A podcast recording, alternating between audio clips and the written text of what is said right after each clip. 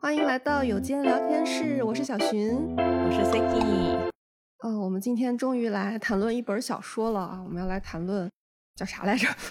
小说名都不记得了。秋吉里香子的《圣母》是一本可以算推理小说吧？它叫续鬼式推理小说。一会儿我们让小寻跟我们说说啥叫续鬼。哎，全名是什么来着？叙述轨迹，好像是这么说的吗？我昨天也是去查了一下那个。知乎上有一个人，他解释的挺详细的。然后看完以后，哦，是吗？然后合上以后就，嗯，啥来着？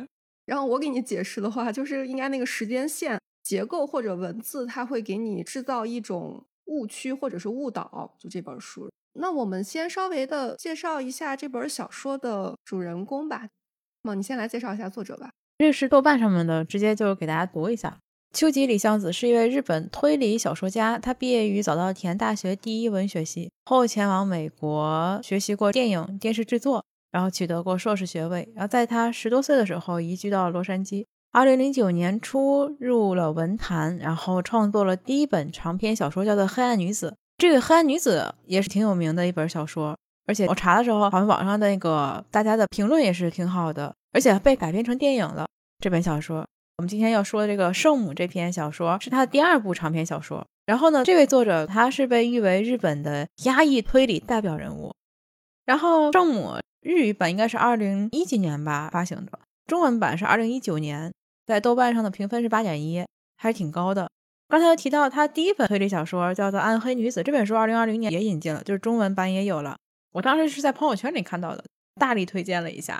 好奇的我就说，那我也去看一下吧，就去微信读书上找了，然后看了，结果就一发不可收拾了。对我就是因为这位同学已经选了，所以我就去看了。开始说之前，我其实上周就应该说过，我是一个特别喜欢被剧透的人，不管是什么类型的小说或者是电视剧，除非它没有出来成品，那没办法，只能一集一集的等嘛。如果有成品的话，我一定是先看了就了解这个故事脉络之后，我就会看最后一集 啊。就比如说，那小说你要是被剧透了，我就觉得，哎呀，你怎么能告诉我呢？就这种感觉。就比如说那种推理小说，我要知道我猜对了，然后我才安心；或者是爱情小说，我要知道我喜欢的这两个人在一起了，我才安心，我再回去去看。但这本小说是我从头到尾读完的，没有像我以前那种习惯，说读一半了，然后翻到最后再去看。然后那个这本书在微信读书上就有中文版，如果你想看的话，你可以直接去微信读书上去看。然后看的时候一定要记住，就是遵循这本书微信读书上第一位写那个想法的那个朋友的建议。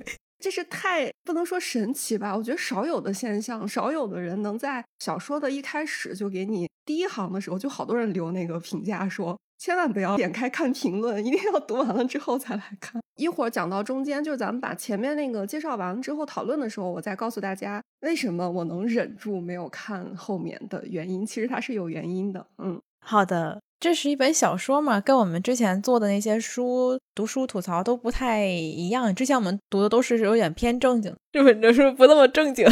毕竟我们之前读的都不是小说，都是有点像那个心理成长什么之类相关的。这小说为什么要做这样的播客节目呢？呃，首先是因为你推荐的，我就很好奇，是吗？然后读完了以后，发现其实他这本小说透露出来的是女性在不同阶段遇到的各种社会性的问题，所以它其实是挺值得去讨论的。通过一个小说的形式被展现出来，很符合我们播客 的调性哈主题嘛，就是我们莫名其妙的就到了这个主题了，不知道怎么样就走到了这一步。OK，那我们就进入正题吧。好的，这本小说其实它是分了三条线来进行叙述的，就是三条线一直在穿插。第一条线就是一个四十六岁的妈妈，她叫做宝奈美，她有一个三岁的小女儿叫薰，香薰的薰。然后她其实为了生这个女儿是挺辛苦的，因为她治疗不孕不育症过程当中受了很多苦，经历了千辛万苦才得到了这样的一个女儿，所以她就对女儿，在我看来是过度保护的那样的一种母亲的形象。这是第一组人物，第二组人物呢是一对儿刑警搭档，里面有一个非常帅气的女生叫古奇，还有一个比较古板的中老年的警察叫坂口，这是办案的一组。那还有一组叙述线是一个中学生，他叫做真琴，真是真正的真，然后琴是钢琴的琴，真琴。然后这个中学生他是一个剑道部的成员，听上去好像是没有关联的三组人，他们是因为一起案件联系在了一起，就是在他们居住的那个城市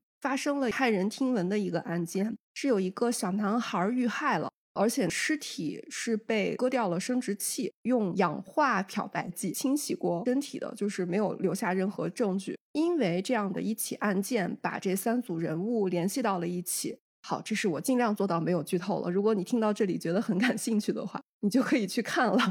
我们后面的话题可能就会涉及到剧透了啊，先给大家稍微的提前通知一下。如果你不喜欢被剧透的话，你就可以关掉，拜拜，就 轰走了。我 们下面要开始剧透了啊，要开始大量的剧透了。我们后面要聊的这个话题，其实已经跟这本书不是针对书里面所有的内容，然后去给大家做书也介绍了，而是以这本书为一个背景，然后它里面其实是描写到了很多社会性的一些问题，包括女性的，还有包括这个孩子教育啊等等不同的问题。然后我们后面的一些话题就会在这个书的基础上，然后进行一些讨论。那我们就进入到我们通过这本书，我们看完以后想要聊的一些话题。我记得这本书看完以后，在群里面的时候就跟大家说，尽量不要选择下午开始看，因为它很容易就造成就是熬夜，就会你不想睡觉就把它看完。对，还有就是不要在上班摸鱼的时间的时候看，就很容易就会不自然的就加班把它看完。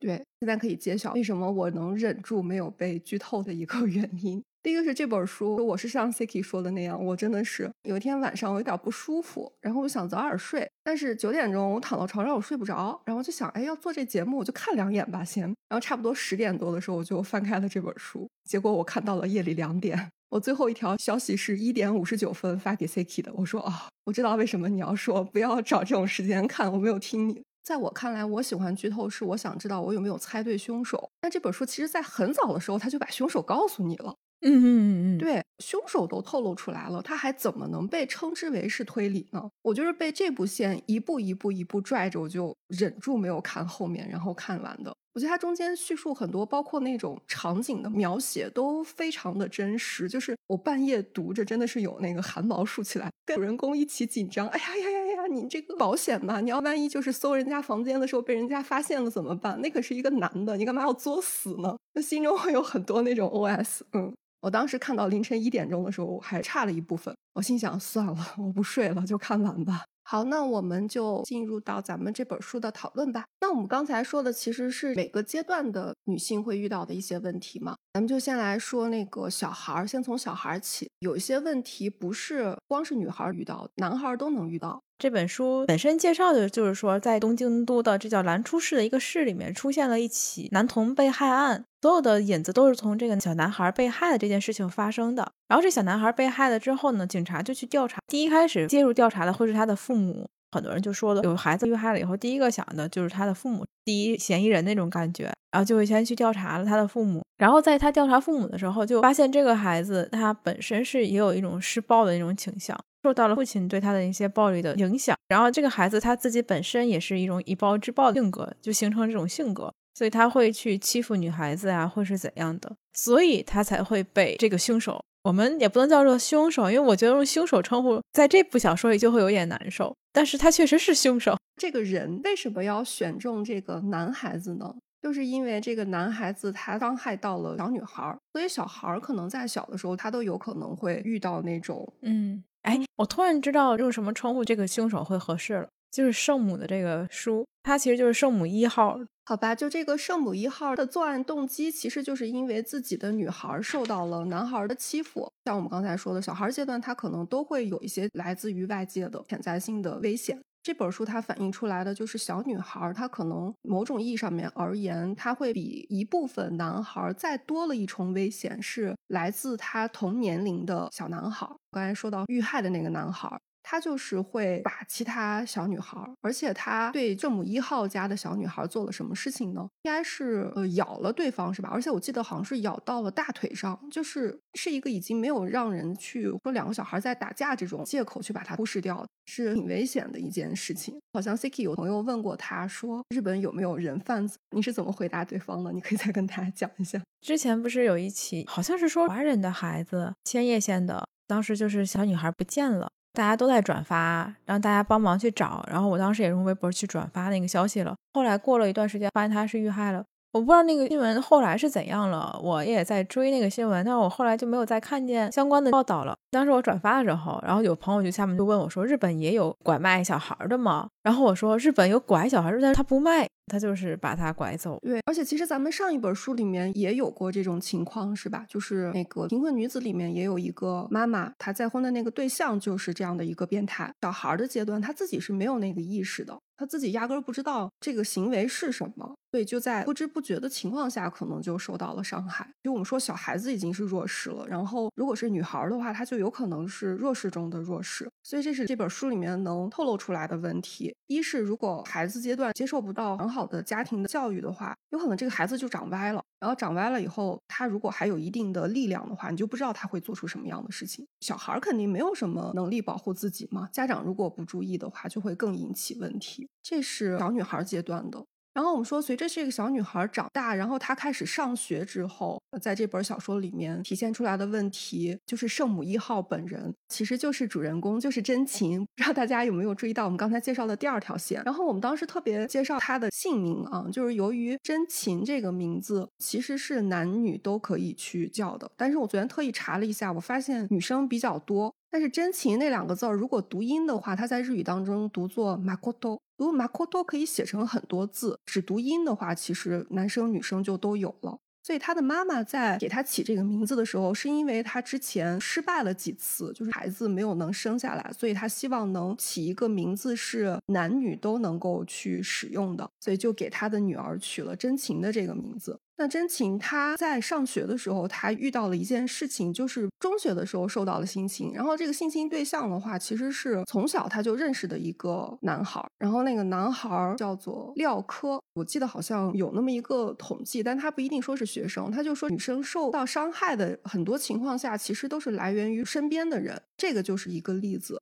而且他受到伤害的过程是在我们看来防备有点太低了，好像就那个男孩撒了一个谎，然后说要带他去一个什么地方，他就直接跟着人家走了。而且我觉得特别特别让人生气。发生了这件事情之后，男孩的家人想保护自己家的孩子，他们想到的就是拿钱来平息这件事儿。那我觉得最可恨的是那个男生廖科，他在当场的一个发言，他就是有预谋的，就是已经想清楚了，就说即使你们告到警察局，我也不会受到什么惩罚，因为我就会向警察说我们俩在交往啊，他是自愿的。看到这块就真的很生气。其实是在说一个目前的一个，就是日本法律上面对于这个一个界定的问题。只要是能证明他们是自愿的，那就是不会承担任何的法律责任了。这个男孩应该后来又因为同样的事件进了少管所。他进了少管所，在我看来好像并没有改好，就还是以前的那个样子。到女学生这一个部分的时候，其实她还是孩子嘛，还会碰见很多危险。而且后面对真气相貌有一个描写，就是通过一个同学的母亲去对她外貌有一个描述，说她长得很像奥黛丽·赫本，就是很漂亮的一个女孩，就是要注意自我保护。对于她这一块的心境描写很少啊，我觉得可能是家庭环境给她塑造出来一个让她觉得世上没有那么多坏人的感觉。你能理解吗？就是有些小孩他从小被保护的很好，所以他自己没有这。这根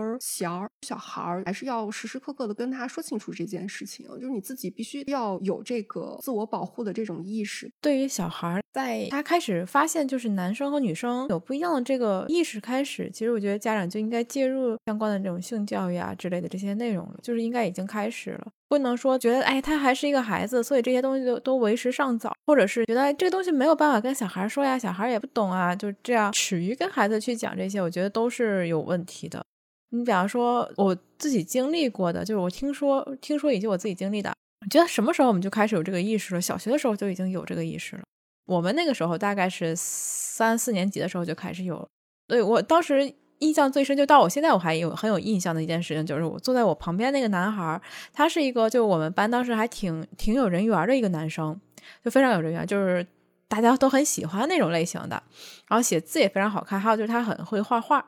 他画画画的特别好，然后我就印象中特别深刻，就他在我旁边的时候，他上课在画画，但是他画画画是那个我铅笔盒是美少女战士，你知道我铅笔盒美少，然后他就在那画美少女战士，但是他不画脸也不画，他就画他的，就从胸然后到那个下面穿裙子那个地方，然后这是第一次，然后第二次的时候，他就他就有一次非常明显的用他那个手就是就是去摸我那个美少女战士那个铅笔盒上面那个女孩子的那个胸部，那个是第二次，然后有这种感觉，就感觉出来一种不太舒服，我也感觉就是不太舒服。后来我我是跟我妈有有说过这个事情，然后我妈当时有跟我说什么我不记得，但是后来老师调位置了，我就想是不是我妈去找老师说过这个事情，我当时印象很深，因为那个男生。我是跟老师也提也去反映过这个问题，但是我老师当时没有当回事儿，他就是说那个就摸一下铅笔盒什么我原话不记得了，但是他跟我说的意思就是你不用太介意这个事情。对啊，所以所以我觉得就是首先可能学校的环境他就不会太。大讲特讲这个问题吧，就虽然可能在小学的时候就有什么生理卫生课，其实我们以前讨论过这个问题嘛。既然已经环境是这种样子了，所以我觉得家庭家庭就需要注意起来，而且。很多情况下，你讲了，你要，哎，这个好像我们之前也说过啊。就我觉得，我我闺蜜她们碰见到了一个问题，就是她们可能说的很清楚，但是其他家长如果没有说的话，就会很害怕孩子就把那个语言就直接给说出去。但其实我觉得现在，嗯，反而是有一些那个公益组织，他做的很好。他就是比如说小时候可能会告诉你说，你用一种什么样的话让他知道。我们之前讨论过这种问题嘛？在他没有意识的时候，有一些比如说关于器官的一些名词，你把它说出去，对于他而言就是一个名词。他什么时候对开始遮遮掩掩，是因为大人有不好意思说你干嘛问我这个？对，有这种态度了才会给他一个哎这是什么？但好奇害死猫的好吗？就小孩如果好奇好奇他得不到满足的话，你不知道会出现出现什么事情的。所以话说回来就是。说回到我们这本书里面出现的真情的这个情况，一个我是觉得他的家人没有向他传递这种女孩子到了一定情况，就算是外面很安全，但你也要知道社会上也会有很多奇奇怪怪的人，你要注意。比方说这么晚的时间了，就不应该再和异性的，不一定是异性的，就不应该再去了，再出去了。这么晚的时间不安全。然后第二点就是，对于那个男生来讲的话，就是家里的引导也是一个很重要的一个问题。我是觉得，就是如果你家里是有个男孩子的话，我觉得不论是妈妈还是爸爸都有义务去告诉这个男孩子，你不可以去做这种伤害女生的事情。是的，但是唉，就是有几个能做得到呢？在 没有这种情况之下的话，我觉得 还是还是加强保护吧，就是让他得有这种防范的意识。然后有一天我。看到一个新闻还是一个报道的，就是说，在有一个有一个大学生吧，还是一个已经上班的女女孩女孩，她在那个骑自行车，在一个山坡那个一个小道上的时候，然后被一黑有点黑晚上了，然后就被一个人给拦住了，然后那个人就把他给推下去了，然后还想就是想对他施暴什么的，然后当时他就拼了命的喊，拼了命的喊，后来就有人路过。有一个人路过了，路过的时候就把他给救了，然后把那个人给赶出来。他那个他爬上的时候，他才知道那个对他施暴那个孩子才是一个十几岁的一个小孩儿。他说他都已经二十多岁了，好像是。我记得好像上野老师本书有写到这个问题吧，就是其实那是一个小高峰嘛，就是一个比较危险的小高峰。我记得好像。对，那个你看着他好像很小，有的时候你觉得哎呀，就跟一个那个那个嗯那十几岁的小男孩能有什么能能做什么呀那种感觉似的。但其实那个时候他已经有足够的那个力力气了，所以两方面的引导非常重要。一个是引导，就是女生、女孩子在这个年龄段开始就不要再这样单独的去做这些危险的事情了，不要去这么晚的时候出门了。然后也告诉他这些问题的重要性。我觉得应该去告诉他更多的一个重要性，比方说，如果你不小心被怎么怎么样了以后，你可能会面临怎样怎样的情况。就像这本书里面真情的这种情况一样，就是遇到这种事情，你可能会不小心就怀孕了，因为你这个年龄也很容易，身体又又比较那什么，对，所以就你要知道这些对你未来的人生会有哪样的一些影响，会有哪样的一些影响。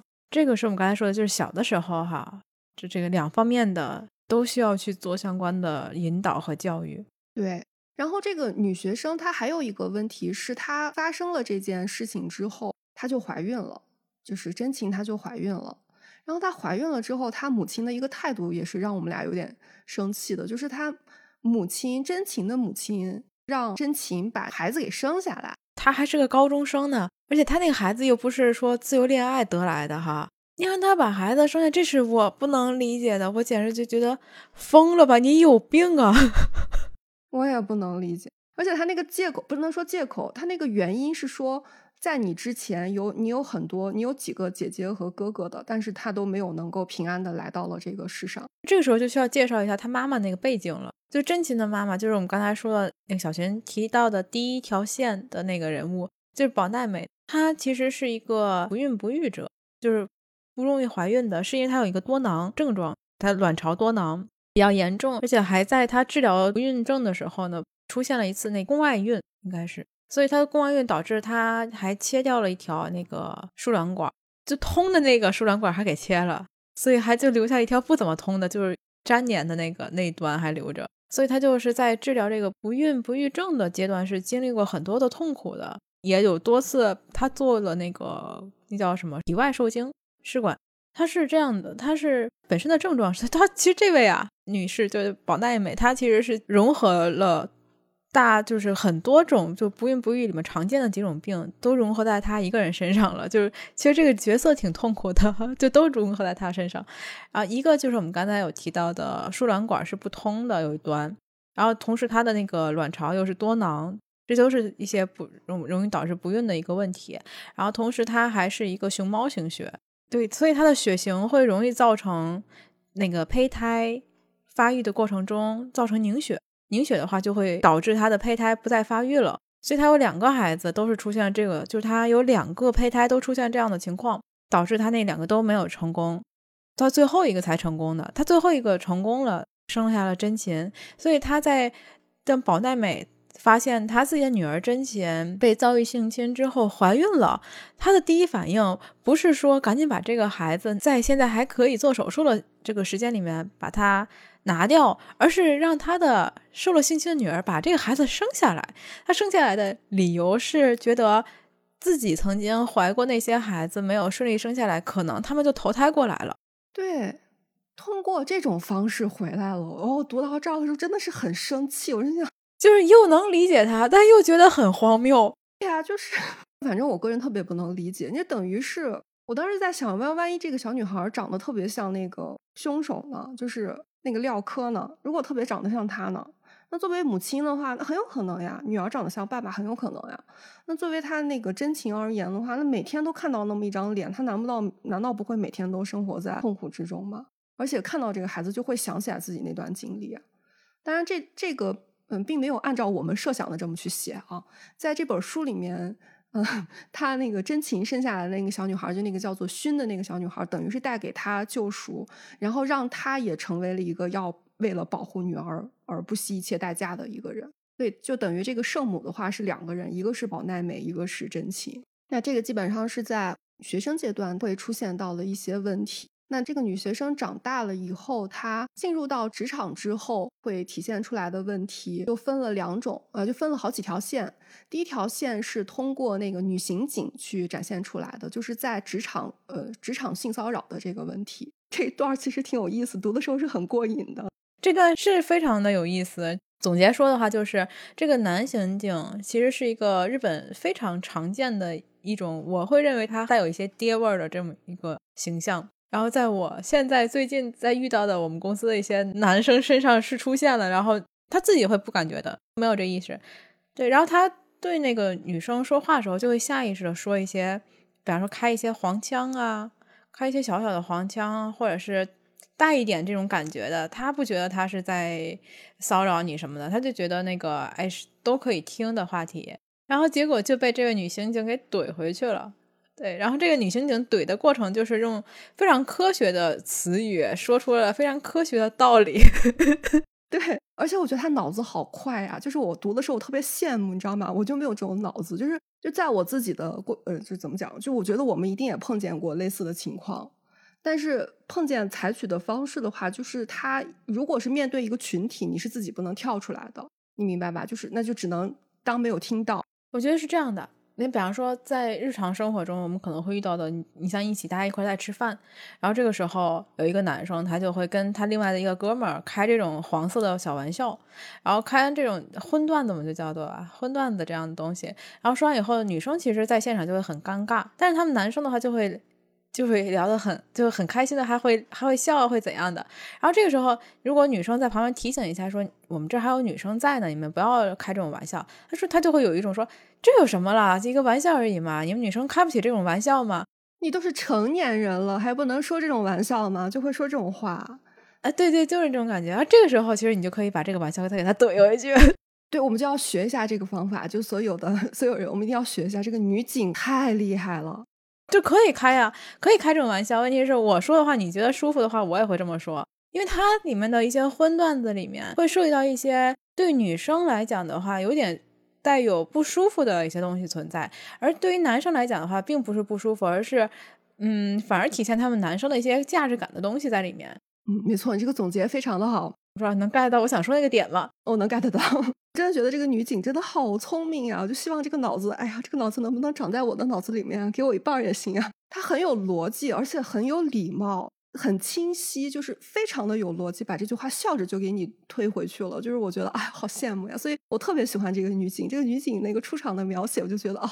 你是我的神 那种感觉，觉得好厉害呀！好，这个是关于这个女警这一块，大家可以去看一看。其实她在女警这一段，在我看来，她其实讨论了很多呃职场上面的一些职场上面的困境，是通过她这条线去展现出来的。那到了婚恋的这条线呢，就回到了宝奈美身上。我们刚才说到说过。呃，宝奈美是那样的一种情况，但她又特别的想要孩子，所以她为了要孩子，其实嗯，在之间就产生了好几个矛盾，一个是跟丈夫的矛盾，一个是跟婆媳的矛盾，还有一个是呃医患之间的矛盾，还有一条我觉得隐藏线，其实她也暗暗说了说那种。呃，又要兼顾家庭，又要兼顾职场的那个女性的困扰，因为中对她很多工作上面的描写，就是她得见缝插针的去工作，非常的劳累的那种现象，很多描写啊。那我们就一条一条的来说，我们先来说一说跟丈夫之间的矛盾啊。我就是觉得这个丈夫是个二百五，你知道吗？就是每次看那个小说里面描述，你就会觉得。你脑子里面装的都是些啥呢？就是觉得这块儿你可以说一下，就为了治疗的时候，刚才 Siki 其实已经讲过了，她嗯女生这边其实是要受到就是挺痛苦的，她不仅仅可能是那个生理上带来的疼痛，就这些手术做的时候是很痛苦的，而且心理上面也会承担非常大的压力，因为其实他们通过检查之后就能很明显的看出来，嗯，就是有问题的那一方是在女生嘛。然后他们去检查了之后，这个丈夫因为查到了以后一点问题没有，他就特别高兴，他就整整场都在都在觉得，哎，不是因为我的原因，那你稍微去做个做个做个手术，只要你那边做个手术，我们就能有孩子了。然后他没有一点想要去体谅他太太的那种心情，就是读到这块就会觉得啊，怎么会有这么白目的东西，就觉得很生气。嗯，首先这个宝奈美她。本身她在她年轻的时候就出现了很多的征兆性的症状，比方说生理期会延期很久才来。刚才我们在那个女孩子就女学生的这段这个阶段的时候，我们少提了少说到了一个，就是对自己本身身体上的一些要自己的一些注意。然后说我我是通过看了最近的那些书以后，我明显感觉到，就是女生真的是太麻烦了。我这个麻烦不是说贬义的那个麻烦，就是说真的麻烦。真的是太太麻烦了。你像我们会受到环境的影响，会受到心情上的影响，就是心情上的好坏也会给我们的生理期造成很多的一些影响。这一点是我们女生都有共鸣的。但是我不知道多少男性他会感知得到这一点。因为我以前在我上学的时候，我们班男生就经常会说这么一句话：说你看你们女生多好啊，每个月还能不上体育课，每个月还能有理由不上体育课。对，而且好像就是。我们怎么说？有的时候可能年轻的时候也确实会有忽视，因为生理期很麻烦嘛。生理期在我们看来也很麻烦，对我们也很麻烦。如果那个上学阶段身边有一个女生告诉你，我哎，我可能是两三个月我才有一次生理期，会有一部分女生会觉得哇，这也太幸运了吧，你也太好了吧，会发出这种感慨的。那个女生如果再不重视的话，她其实可能会对以后有影响的。你可能在学生阶段稍微处理一下，就是恢复一下，她就能解决的问题。但如果拖着拖着，拖到了成年阶段，有可能就会解决不了了，这是一个要重视的问题。对，而且这个事情，不管是你是未来有有有生育计划，还是没有生育计划，其实都会对女性本身的这个身体造成影响。我还听过一句非常荒谬的一句话，就是当年也是有一个，那是我们上大学的时候了，有一个女孩子，她也是生理期不正常，就是几个月才来一次。然后那个有另外的一个朋友，男生女生我忘记了，就说了一句说，反正你以后你也不打算要孩子的话，有没有都无所谓嘛。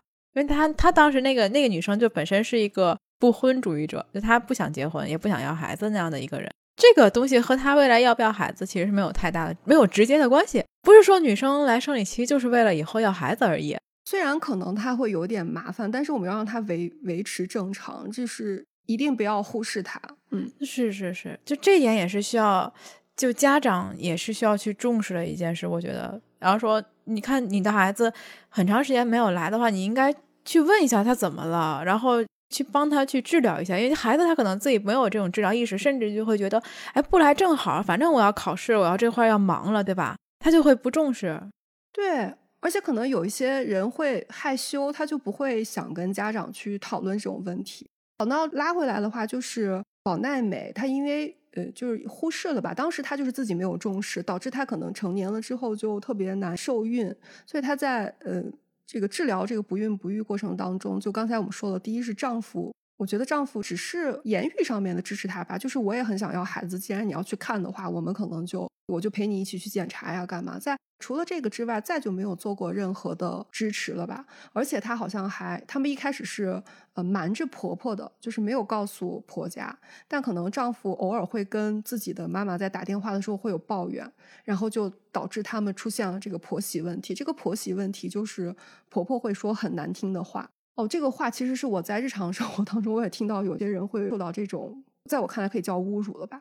这个小说当中，那个婆婆打电话会告诉她说的，说的是一个什么？说什么种子再好，地不行也没有用，就会说这种话。我就觉得，你同样身为一个女性，而且是也算你的亲人了吧，虽然绝对不可能当成亲生女儿来对待，就这么过分的话，这个就是也挺无奈的一个问题吧，婆媳的问题。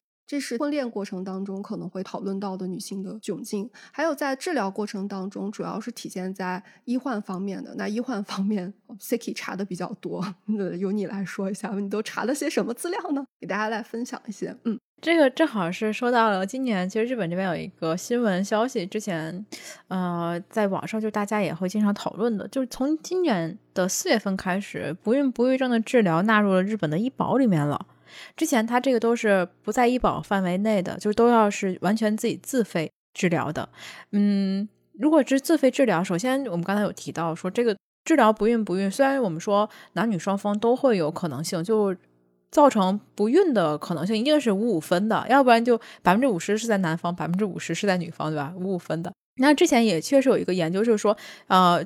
一般来讲，造成不孕的可能性其实是四六分，就百分之四十是男方，百分之六十是女方，就女方这边的可能性会更高一些。然后我们刚才分析了以后，就会明白为什么女方这边可能性更高一些。就首先跟你的卵巢是相关的，然后是跟你的子宫是相关的，就是整个这边这边的系统更复杂，可以这么说。所以这边门门特当斯就很很难 保修的话，就比 就比男方更复杂一些。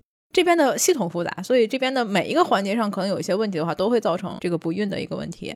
所以去接受这种不孕不育治疗的话，一定是女性会比男性要多很多。然后本身女生在治疗这种不孕不育的过程中就会比较痛苦，一个痛苦是来自于刚才我们说的身体上的痛苦。每一次检查其实都是一种破坏性的检查。所谓的破坏性，就是它不像我们啊来那个测一测体重、身高，对吧？然后来验个血，就抽一眼血。当然每次也会有抽血这种。然后其他的就还要深入一些身体内部的一些检查，都会比较疼一些。包括刚才我们有提到，她后来接受的就是那个体外受精这个情况。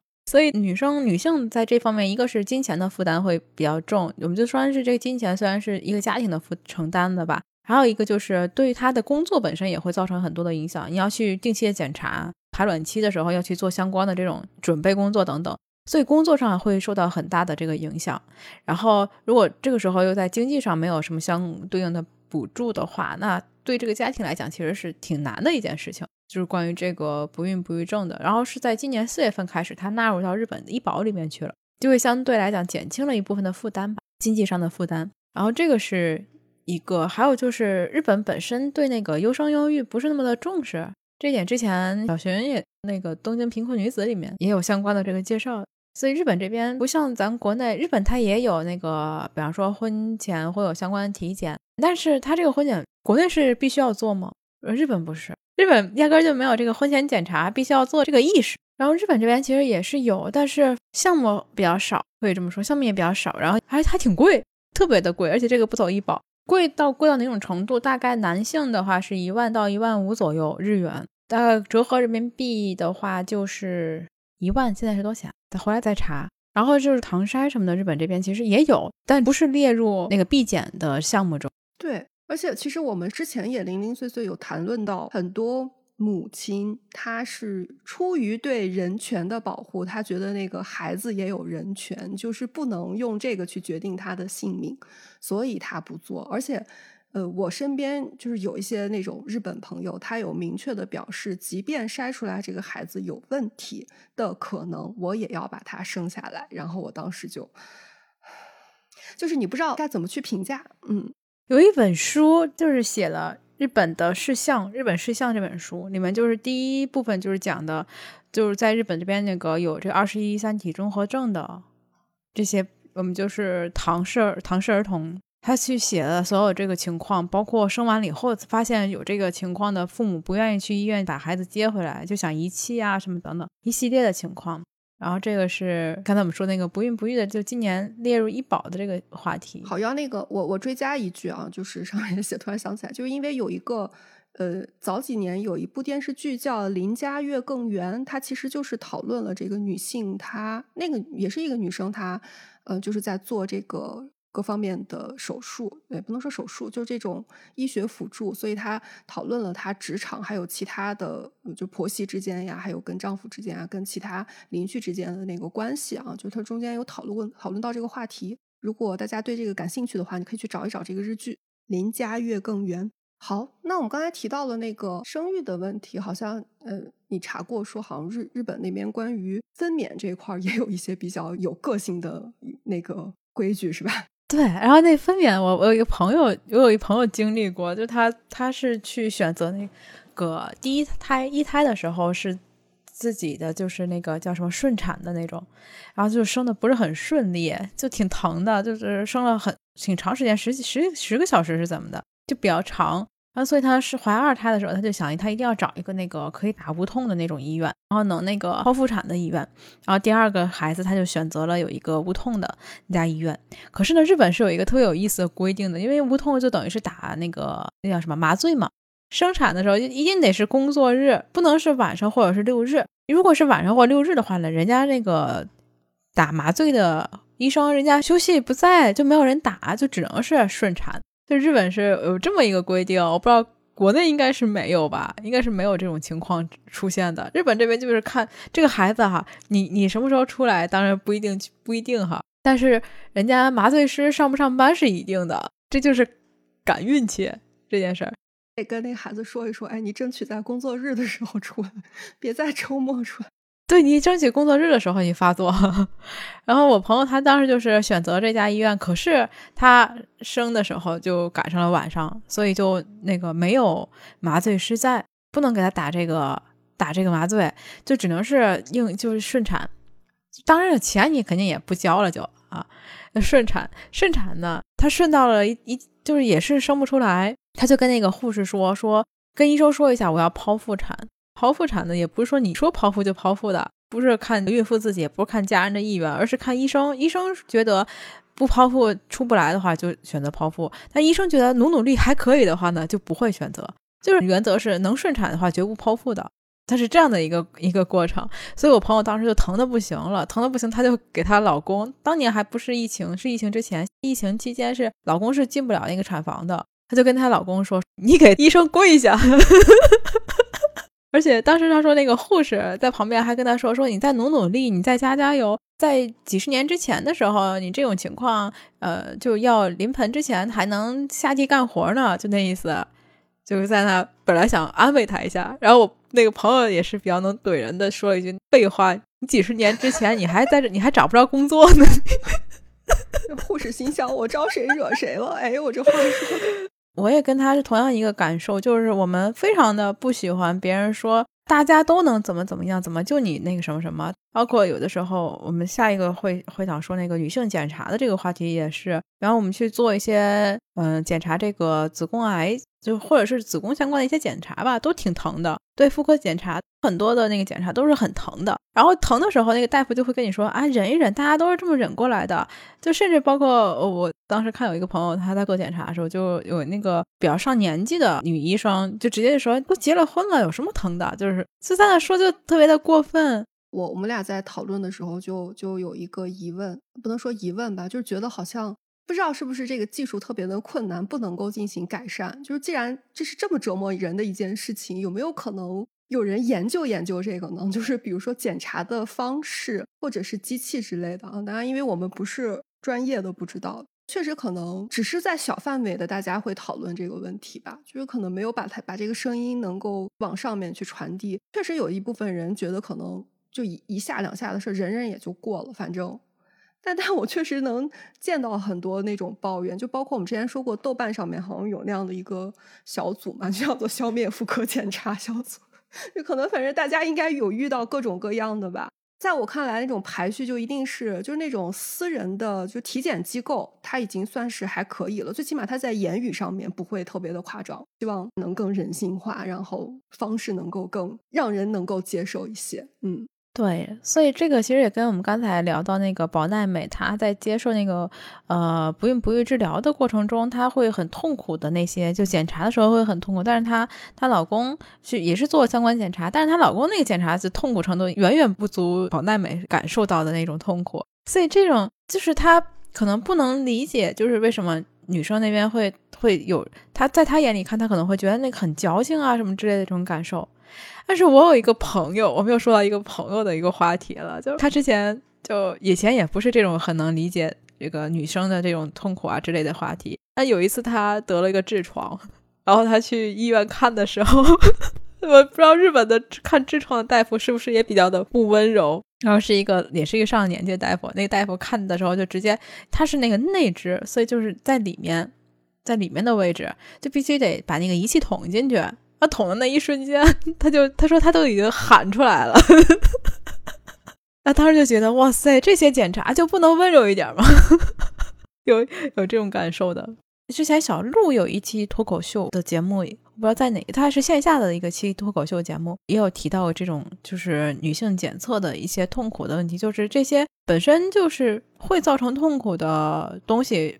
为什么不让大家去说？就好像很很少会有人去这样主动的会说这个检查怎么怎么样。就私下中肯定会这么聊，但是很少会大家公开的场合会去去说这些话。一个是也不好意思说哈，然后还有一个就是好像没有办法说，就是大家都那么过来的呀，就是那种感觉。但是他确实不舒服，是。所以在我看来，就是宝奈美，你看她经历这么多事情，而且她在怀上了呃怀上了真情之后，她书里面有一个描述嘛，就感觉第一婆媳关系一下就变得很和谐，婆婆就觉得哦，终于终于有了孙女了，她就会对这个宝奈美态度也好，然后丈夫也会变得没有怨言，比以前温柔。虽然好像由于这个孩子的到来，这个孩子对他而言是一种救赎，然后让一切都步入正轨，但是他真正受到受到的这些嗯伤痛，受到的这些痛苦，一直都没有被治愈。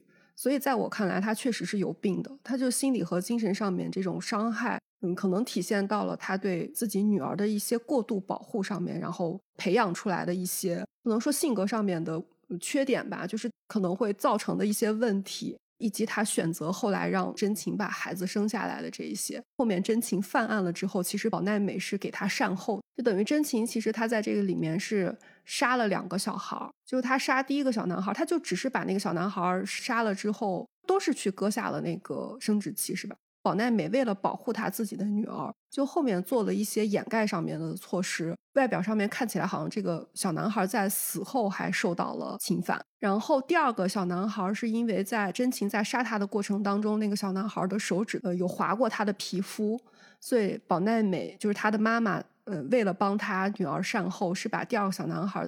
的手指头全部都给砍下来了，就他做了一系列的这些工作，而且最后母亲还做了一些什么事情呢？就是又回到我们刚才说伤害过真情的那个男生，那个廖科，在后来他又出现在了他们的视野当中。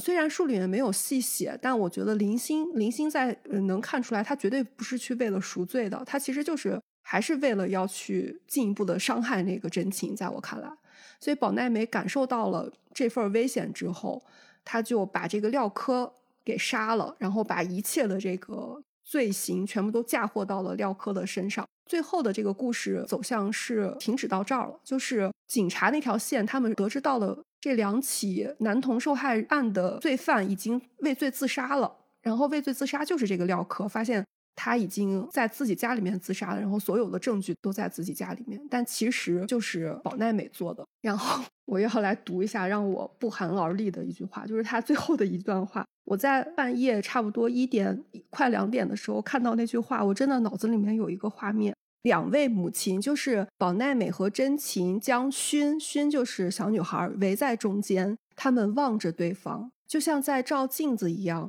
同时浮现出慈爱的神圣微笑。我看到这句话的时候，我现在在读这句话的时候，都是浑身汗毛都立起来。你不觉得那个影像在脑海当中就非常的诡异？就两个圣母，然后抱着他们要保护的那个小女孩，互相的像看镜子一样的看着对方，然后脸上露出来了神圣。慈爱的神圣的微笑，然后你就不觉得这就是两个病人呀？就是两个没有经过好好治愈过来的病人在互相对望。就在我看来，他们这对母女其实没有去治疗好，才会导致这一系列的事情发生吧？就是感觉像一个圈儿一样。而且虽然虽然这本书停到这儿了，其实它并没有写最后是怎么样的。一个非常有效的开放的结局，呃，你可以认为是真情他们躲过了法律的制裁，但今后他会怎么样？他会停止犯案吗？然后不知道。那你也可以往另外一个方向想，就是警察也不是吃素的。毕竟他其实留下了很多疑点在那，那有可能还是能追查到这儿了。等于这个故事它停到这儿，就把一切的问题，还有把后续的一些思考空间，全部都呃留给了读者。这在我看来是一个特别好的、特别有效的开放式结局。因为有一些小说的开放式结局，你读完会觉得这是个啥呀？你们把后面给我写全行不行？但他停到这儿，你就觉得恰到好处。这也是我觉得读完一遍之后还想再看一遍的原因。这本小说真的很好看。啊，这本书最大的一个特点就是，当你看完一遍，你都明白了以后，哦，就是真情是杀人凶手，就是怎样以后，然后你再往回看，你再从头看，你就发现每一句话都不是你之前看到那句话的意思了。就是哦，原来他这儿要写这个意思。宝奈美他的那个故事线的时候，发现它里面有一句话，他是这样说的：他说他是嗯在说勋啊，但是他说这个孩子，我的女儿由我来守护。你第二遍再读过去的时候，知道这个孩子说的是勋，我的女儿说的是真情。哦，我觉得好妙呀！对他这里面太多这样的这样的点在里面了，所以就就算你今天被我们剧透了，但你在你带着我们今天的剧透去看这本书，你会觉得哦，没有没有完全被剧透。反正凶手一一早你就知道是谁了，但你可以看它里面安排那种巧妙的线，哦，真的很好看。这本小说就是嗯，推荐大家去。我是当时看到了，就是真情这条线和宝奈美这条线合在一起的那一瞬间，就觉得鸡皮疙瘩起来了。就是他，他还有一个特别妙的地方，就是前期只要出现真情的时候，他是都是用真情去指代的，而且前期他给大家造成了一种错觉，让大家觉得他是一个男生，包括他会收到女生的情书啊，外表打扮会很干练呀，然后好像让你感觉他跟他那个部长也就是关系比较好的那种哥们儿。但这块我不知道你是不是跟我一样，就刚开始读的时候，我们会被名字所迷惑嘛，就以为她是一个女生。哎，读着读着到后面，哦，原来是个男生呀。再读到后面，对对对，我还写了一句话呢，我说真琴牧野真琴不就是个女孩子吗？这肯怎么会是一个男的呢？对，所以我就开始，我开始前期去查那个嘛。但我前期查的资料，我发现查到那个真情确实都是女孩子。但我昨天去查的时候，我发现哦，还是有男生叫这个名字的。所以就是他。嗯，那个小说里面那句话，他说要给要给女儿起一个男女都通用的名字，嗯，不仅仅适用于勋，也适用于真情，就是两个女儿都起了一个男女通用的名字。而且这本书就还有一点，就我在看大家写那个想法里面的时候，就很多人就说，就希望警察不要再调查下去了，因为恶人恶人本来没有受到这种惩罚，却被现在的这个圣母。进行了惩罚，就就觉得所有的一切都是因为秀树的原因，都是那个廖科的原因，所有的一切的开端都是因为他，所以他来承担这个结果是最好不过的结局。所以所有的一切都回到了最开始的，就家庭的教育还是挺遗憾的那种感受。是。好，然后这个里面其实他还提到了几个我觉得还挺有争议点的地方，对吧？第一个就是我们其实前面说过一些他关于这个强奸罪的一些判定之类的问题，还有一个是书里面其实提到了一个呃叫梅根法案，是吧？就是应该是要向外界去公布他曾经有过施暴的行为，就是只要是有性侵这个前科的人，就应该把他的信息公开出来。这是梅根法案大师的一个。然后他好像在书里面提到说，美国和韩国是执行了的，我要没记错的话，是吧？然后他就觉得好像应该在日本也有人就是呼吁要执行，但是没有被通过，就是大家可能要考虑嗯犯人的人权吧，嗯人权问题最后没有被通过。然后其实我们昨天也在说这个问题，就是抛开别的不说。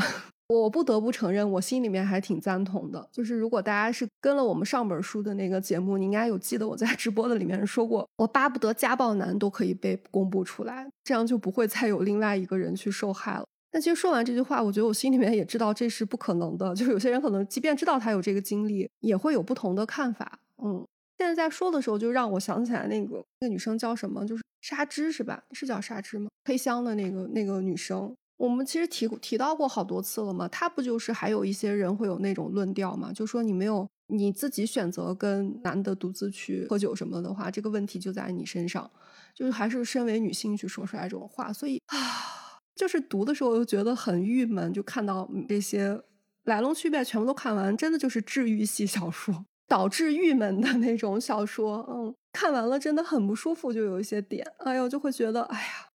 但是他能够写在这本书里面，他把这些东西写出来了。对，而且我觉得他很巧妙，就通过一个案件，他其实是把这些都写出来了。你觉得作者的这个圣母是在赞美吗？我觉得是一个讽刺，是不是？看到很多那个评论，他们是非常的气愤，说为什么要夸赞他们是圣母啊？那大概是大家对于圣母的这个词的理解已经就，其实圣母这个词，我觉得好像走到了一定阶段，已经不再是赞美的那个词了，很很多时候。反正我觉得这个词就很适用于宝奈美，真情都不一定。嗯嗯，对，很适用于宝奈美。从真情被性侵之后，呃，怀了孩子，还要让他女儿把这个孩子生下来这件事情开始，我就觉得符合这个标题了。所以我不知道大家是不是听得有点云里雾里了，毕竟我们好像中间并没有讲这些。如果能引起你的兴趣的话，我觉得是特别好的。有时间的时候可以找一个下午。我差不多是读了应该不到四个小时，我感觉我读的应该挺快的了。那我那天看到一哥们儿，就他做视频，他说我花了下午花了两个小时就把这本书读完了。我心想哇，你好厉害啊！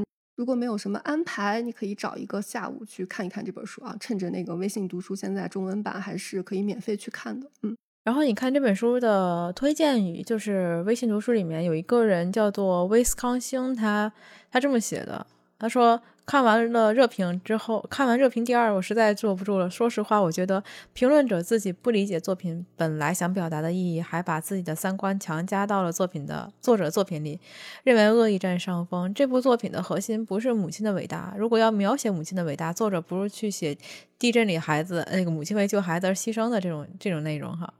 他说到了这个圣母的核心是女性在男权社会底层悲凉的处境和反抗的记录。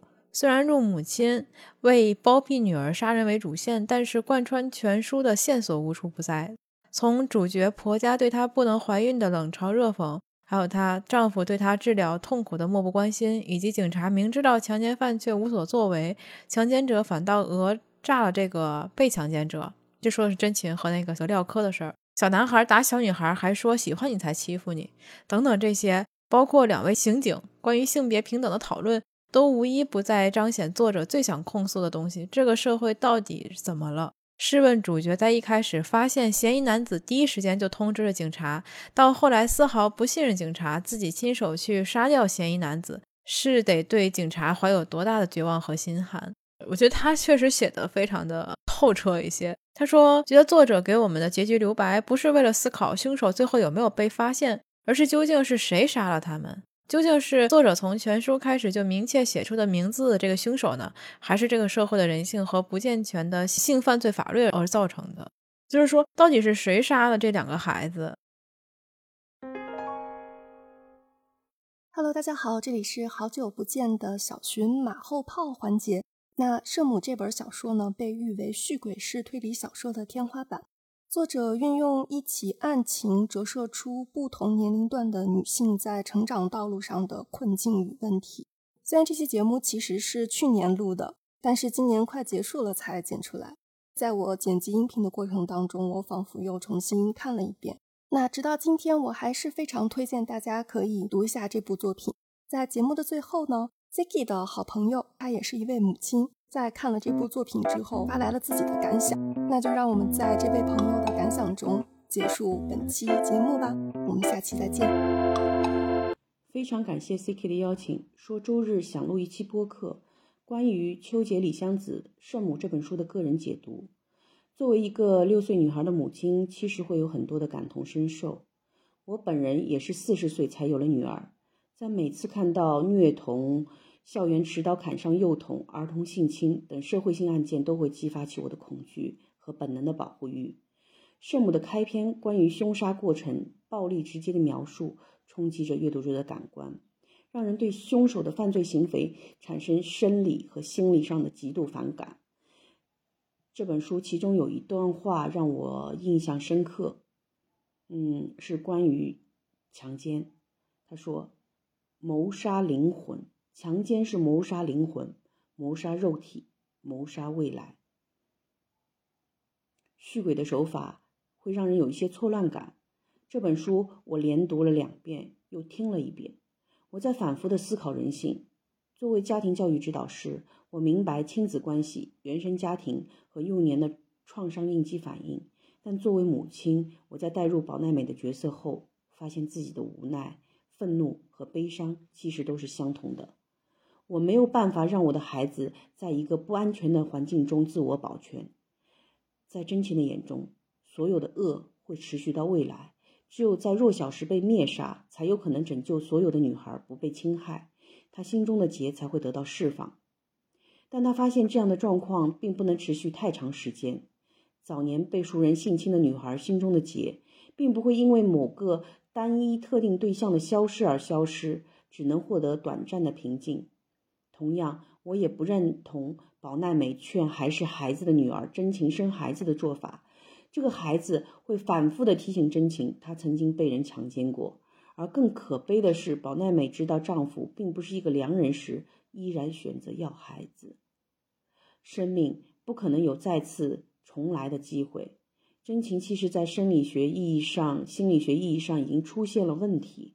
虽然故事的结尾让我觉得意料之外、情理之中，一个偏执的母亲，一个偏执的女儿，女儿杀人，母亲善后，毫不意外，母亲会被会帮助女儿遮挡罪行。最近南京出现的掌掴儿童案件出现反转，那个被掌掴的男孩不但暴力，而且多次施暴。一个经常为恶的男孩，最终会由一个擅长编故事的母亲抚养长大，最终会成为一个什么样的成人，也是显而易见的。一个社会中的幼儿，在不正常的家庭环境中成长。那两个被杀的男孩的成长背景，我们也可以从书中描述看到几分。一个男孩父亲暴虐，孩子长期被打骂；另一个孩子，他的母亲会带着两个孩子去约会，男孩虐猫，对小女生欺压。看到了，在现现阶段的社会属性下，家庭这个小单元的运作会如何影响整个社会乃至未来？伏尔泰语录中有一句话：“雪崩时，没有一片雪花觉得自己有责任。”我想，这也是我作为生命教育绘本以及家庭教育的意义所在吧。谢谢大家。这里是有间聊天室，我是 Siki，我是小寻，感谢你的聆听，记得关注我们哦。下期再见。